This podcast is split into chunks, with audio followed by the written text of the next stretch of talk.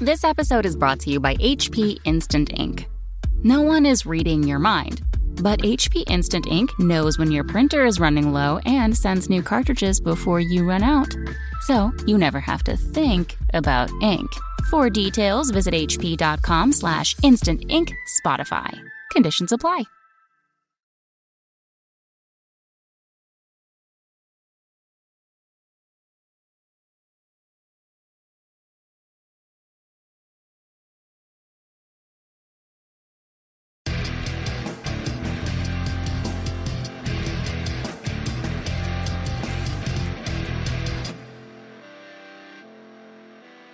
What's up, everybody? Welcome to the Ninth Realm, an Age of Sigmar podcast brought to you by FrontlineGaming.org, where you can get your tabletop gaming goodies at a discount every day. And of course, we manufacture the very cool FLG mats, which we just debuted a brand new mat. Not one, not two, Not six. not thrice. Not thrice. Thrice was a good punk band Yep. from the 90s. I know my boy uh, Jason's on board with that one. It's true. But uh, that was in the age of like the really cool garage punk bands that like, not like they were like poppy punk, Mhm. but they were more approachable than like the Vandals and the Sex Pistols and stuff. But like they were fun, like Atreyu and Thrice and there Yeah. some, there was some good ones back then. Yeah, when we were in high school. Yeah. Uh, that's probably why we liked it, because we were in high school. yeah. We're going way off the, the rails here. You know what? I think. Age of Sigmar and 90s punk have a lot in common. Yeah. Also, if you hear the sounds of baseball in the background, well, by Jove, this is America, and they play baseball inside of business park businesses. That's the tenth realm. That's the uh, the baseball The realm. baseball realm, which is Just an uncanny ability to know when we're going to start this random recording that we do. It's you, really amazing. they must have a spy camera, and they're like, go, go, go, go. Ugh. So at any rate, um, besides 90s punk rock and our annoying next door neighbor playing baseball inside their business for some reason, Yep. We do talk about also games like Age of Sigmar. But we did release a new mat Yeah. uh, in six different versions. It's Yes. Bocage. Mhm. It'd be great for World War II, obviously, uh, games, but you could also use it for historicals, Napoleonics. Mhm. Uh, you could use it for 40k. Age of Sigmar It'd be awesome for Age of Sigmar, actually. It'd be great for that. And uh, it represents the Bocage country of Normandy, specifically uh, where some of the most famous battles of World War II after D-Day were fought. And it's available in a 28 millimeter scale and a 15 millimeter scale in four by six, four by four, and three by three foot sizes. And what I mean by 28 millimeter scale is that's uh, Age of Sigmar is pushing it. Bolt Action is a 28 millimeter scale. And things like Flames of War would be a 15 millimeter scale. So Right. really cool. Make sure to check those out at store.frontlinegaming.org if it sounds cool to you. And like I said, it would be great for Age of Sigmar too. The 28 millimeter scale version uh, would actually be very appropriate um, for Age of Sigmar. It'd be a lot of fun too. It'd look great. So at any rate, talking about a little bit of Age of Sigmar, Yeah. the big news today, uh, or the big news for the last couple months, really, has General, been General's Handbook 2017. It's going to be released in August. So that means it's got to go up for pre-order really soon here. Um, if it's going to be released this month, I would imagine in the next week or two. Um, and GW put up an article talking about order in the General's Handbook 2017. Some of the things you can expect. So it's pretty cool. Um, the big one that they focus on is the uh, the allies ability. They've already showed off the allies chart, Mhm. and in a 2,000 point game, what it means is you could take up to uh, 20% of your army Mhm. as allies and retain your allegiance ability. Now, good and bad, right? Like that's cool because they're they've shown us that there's going to be a lot of allegiance abilities, like they talk about in depth in here. Uh, Seraphon. They talk about Wanderers, which used to be the Wood Elves. They talk about the Dispossessed, which are a faction of Dwarven that used to be dwarves in fantasy. And they're like, yeah, you can keep your allegiance abilities, but you can take um, allies as well. And then they talk about like, oh, you can take a Celestial Hurricanum and, and keep your allegiance abilities if that's one of your allies, Yes. or the Collegiate Arcane. The thing is, 400 points is not a lot of points right. right? Like Frankie's uh, Duardin army, he has three cannons, and if cannons stay the same price, which I don't, I can't imagine they'd go down, Mhm. he wouldn't be able to take the cannons and be Duardin. Mhm. Like the same goes for my free people. I was like, oh, cool, allies! I'm gonna get uh, free people's allegiance abilities. And then I looked at my list. I have a Celestial Hurricanum and I have a bunch of artillery.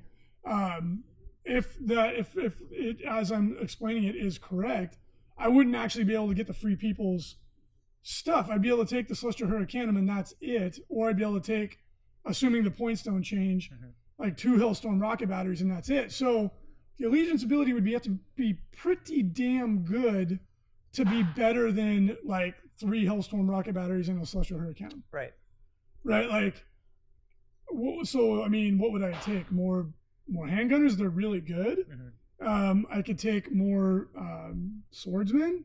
I could take maybe the general on the Griffin. I've got some options. I think it's probably geared more towards like people who play Sylvaneth or um, like Stormcast Eternals who want to Well, bring they already have all their allegiance abilities. right. But like if you wanted to bring like a Celestial Hurricanum with your Sylvaneth list and still retain your Sylvaneth um, uh, allegiance abilities, which I know like in the past, like I built Sylvaneth lists. I'm like, man, this Celestial Hurricanum would really make these Kurnoth Hunters hit much better because Kurnoth Hunters are great.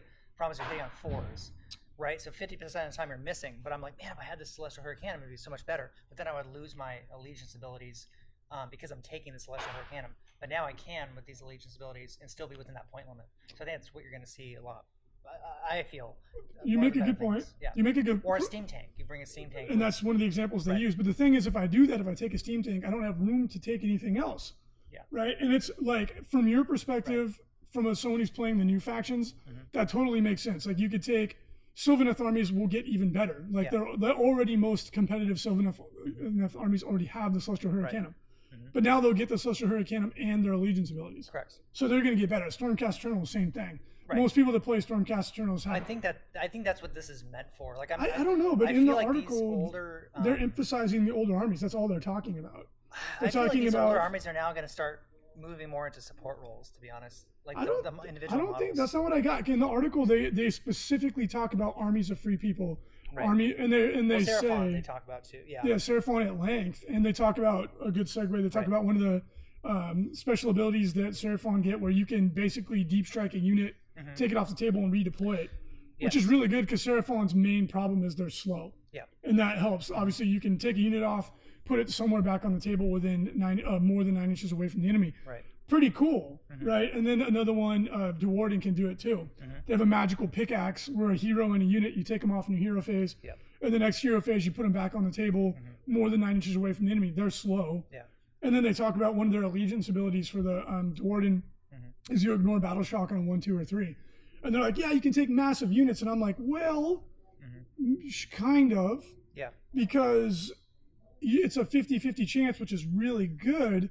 But if you take, and they use the example of a big unit of iron breakers, Right. I'm like, but if you do roll that four, five, or six, your big unit's getting shit on. Mhm. So it's like, I don't know if I would still take that risk, and I don't know if that's worth losing out on like three or four cannons. Mhm. You know what I mean? Right. Or or whatever the celestial hurricane, whatever the heck Mhm. uh, the, the case may be. So it's Right. like, is that really worth like a 50-50 shot to ignore morale or get devastated by morale?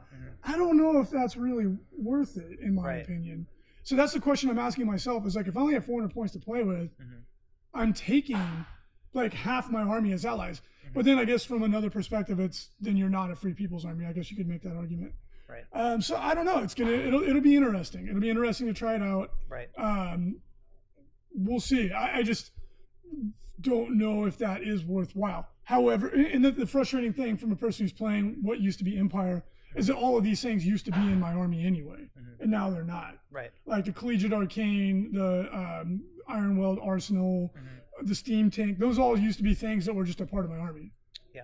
And now they're their own. You know what I mean? And now they're their yeah. own. So I'm like, uh, Yeah. um, same with the Duardin, right? Mm-hmm. Same with the, the Dispossessed. Like, those are all things that they used to already Mhm. get. So, um, yeah, it's interesting. In the article, they also talk about one of the cool things you can do with the Seraphon is deep strike the um, the uh, Troglodon, Mm-hmm. and if he kills somebody with a spit, he gets plus three inches to his charge. Now he only has to roll a um, six Yeah. to make his charge, and uh, that that is pretty damn cool. Uh, so they talk about some of the cool stuff Wanderers get. Now Wanderers, what they really needed was a points adjustment. So hopefully we'll see that. Right. They desperately needed a points adjustment. Their stuff is way overpriced, Mm-hmm. but they get some really cool stuff like melt away. Wanderers are impossibly difficult to lock in combat. Mm-hmm. Melting away to strike afar from their missile weapons. A friendly Wanderer's unit that retreats can shoot in the shooting phase. That's obviously very good. Yeah. Do you think that's Um, gonna be army wide for Wanderers? That it's that uh, they say that that is their allegiance ability, Nice. right? And they talk about using it with Sisters of the Watch. That's really good. Uh, so you can just keep backing up and blasting people. Yeah. So that that is really cool. That helps to mitigate gives how them a bit of a expensive they are. unique Yeah. trait too, right? So it's making them a bit of a more of a unique army, which is nice to see too. Like giving giving an old army uh, kind of a new flair. Yeah. You know, why not? I mean, they're not getting. It's probably not going to see new wanderer units. Probably not going to happen. So let, let's Well, give anytime some soon, new. Yeah, let's give right? them some new. Yeah. Like a new way to play the game. Yeah. Right. At least. So it's it is interesting. Like this is going to be it's it's an interesting choice. Are the allegiance abilities worth it to you? Mhm. Um, and then obviously for like ITC rankings and stuff like this, Mhm. this is going to define how you get your faction. Mhm. Um, uh, you'll get a little bit of wiggle room with those al- alliance points. Right. But I mean that for me, that's what I focus on because it impacts my army. Right. Right. For somebody else who's like was already playing a pure faction, Mhm. like uh, Scott playing his Iron Jaws, Right. he's like, awesome. Now I can take some shooting units and I'm still Correct. Iron Jaws. So Yep. I guess it just depends on where you're standing, how this is going to impact you. I think it's going to be better for the new armies. Yeah. being able to yeah. add what you're missing. So like uh, a Stormcast Eternal army is going to be able to add in some uh, magical abilities now, right? You can add in like um, my boy, uh, fucking Balthazar Gelt. is he even still a guy? Can you add him? Um, I, I he, is he a legacy He unit is. or not? He is a legacy unit. I can't remember, but he's awesome. You can Yeah, still use but him. but you could put on or um, what's his name? Uh, you could put on um, the uh, the um, wizard on the um, uh, the Griffin or whatever that thing is. Yeah, yeah, yeah. the- yeah, you know what I mean? Because like Stormcast Eternals don't have wizards. um, I mean, they have the guys who are yeah. uh, priests, but like that's something that's missing from that army. So if you, they don't have a lot of anti-magic abilities. Mm. So like if you wanted to add that now, I could within that alliance um, point um, capability that or the, the the points that I'm allocating for that, and I keep my Stormcast Eternal keyword, which lets me deep strike everything. Yeah, and you make a good point. It just, I guess, it just depends on where you're standing. Right. Because, like, looking at what I've seen so far, like, my army is not going to change a lot Mhm. because, and, I'll try it out. Of course, I, I want to try out the, all Free People's Army Right. and see if it, how good it is, Mhm. um, and, and, and show off the allegiance abilities. I guarantee I'll definitely do that. I have Right. a zillion models in my army, so I, I definitely can do it. Right. And you know what? Maybe then I, uh, I'll try something totally different. Maybe I'll throw Right. in the general on a griffin, or maybe Right. two. You know, like that guy's good. Yeah. Um, but I just it's it's painful to lose the artillery, which is what Mhm. does the damage. Except for in my last game against Scott, when I did one one damage with like I think it was 34 artillery shots. Mhm. I did one damage total. It was Right. the worst rolling I've ever had. Right. Was- I got creamed, by the way. That was a fun game. artillery tends to be pretty expensive, right? Points wise 180 points, pretty much. for for a Yeah, cannon. for one. For one Yeah. cannon. Okay. So like with So 400 points, two. you could take two. Yeah. I'm like, but at the same time, like if I, because like I had talked, I've been talking for a while about doing a whole army uh, of, for the Phoenix Temple, right? The old High Elf Phoenix Guard, right? Because it's an army essentially. it's beautiful. Essentially an army of four invulnerable saves, right? Yeah, Which is really good. There's Yeah. a lot of little tricks you can do with them. The problem is it's all close combat. you only have three units, Right. and the phoenixes are freaking amazing. Right. So with my alliance points, I could add in two cannons to give me some range. or you could add in just like uh, some elf spearmen, or Right. you know what I mean, like Mhm. uh, something like like the battle line. And that's Yeah. the other cool thing is you don't lose your special battle line. Right. Like like uh, uh, uh, some you know factions only get battle line like the death rattle. They get the uh, Morghast as their Right. uh, battle line if you're all death or if you're all um, uh, death lords. Right. But now you can mix in some some zombies or something and get some bulk into your army Right. and retain all your benefits, which is really cool. Mhm. So I, I'm very excited uh, for this to come out. Or even better, would be really cool, like a whole Sylvaneth army of like mostly like Kurnoth hunters. Yeah. And then you just add like a big bulk unit of like the Phoenix Guard. that would be an interesting army. Or you could add, yeah, like uh, I mean, I guess you have dryads are supposed to be your bulk unit, but um, Right. yeah, totally. Well, yeah, I mean, yeah, you would still have to get you have your battle line, but still, like something like that would be pretty cool, you know? I agree. So there's a lot. It's going to shake up the game. It sounds positive. Um, the one thing that, that I'm really interested to see pan out is the rule of one, because we didn't see the no stacking the like buff, which Right. is um, Mm, interesting in my opinion. Uh, definitely not what I was hoping to see. Right. Uh, stat like uh, we'll, we'll have to see, but like things like the Morgul, Mhm. uh, the, or the um, Morgul, Yeah. stacking is just not fun. Period. It's just not fun. No. I mean, you have to always hit on a six rule, but that's that's also not super Right. fun. So, um, you know, we'll have to wait and see what we get. Um, but uh, we also saw a couple of the Fire Slayers, um, The battle traits they're getting. battle traits. Yeah. which is really cool. So they get Urgold runes. Mhm. So you roll, you pick one, and then um, at the start of your hero phase, you can activate one of the following uh, runes. Mhm.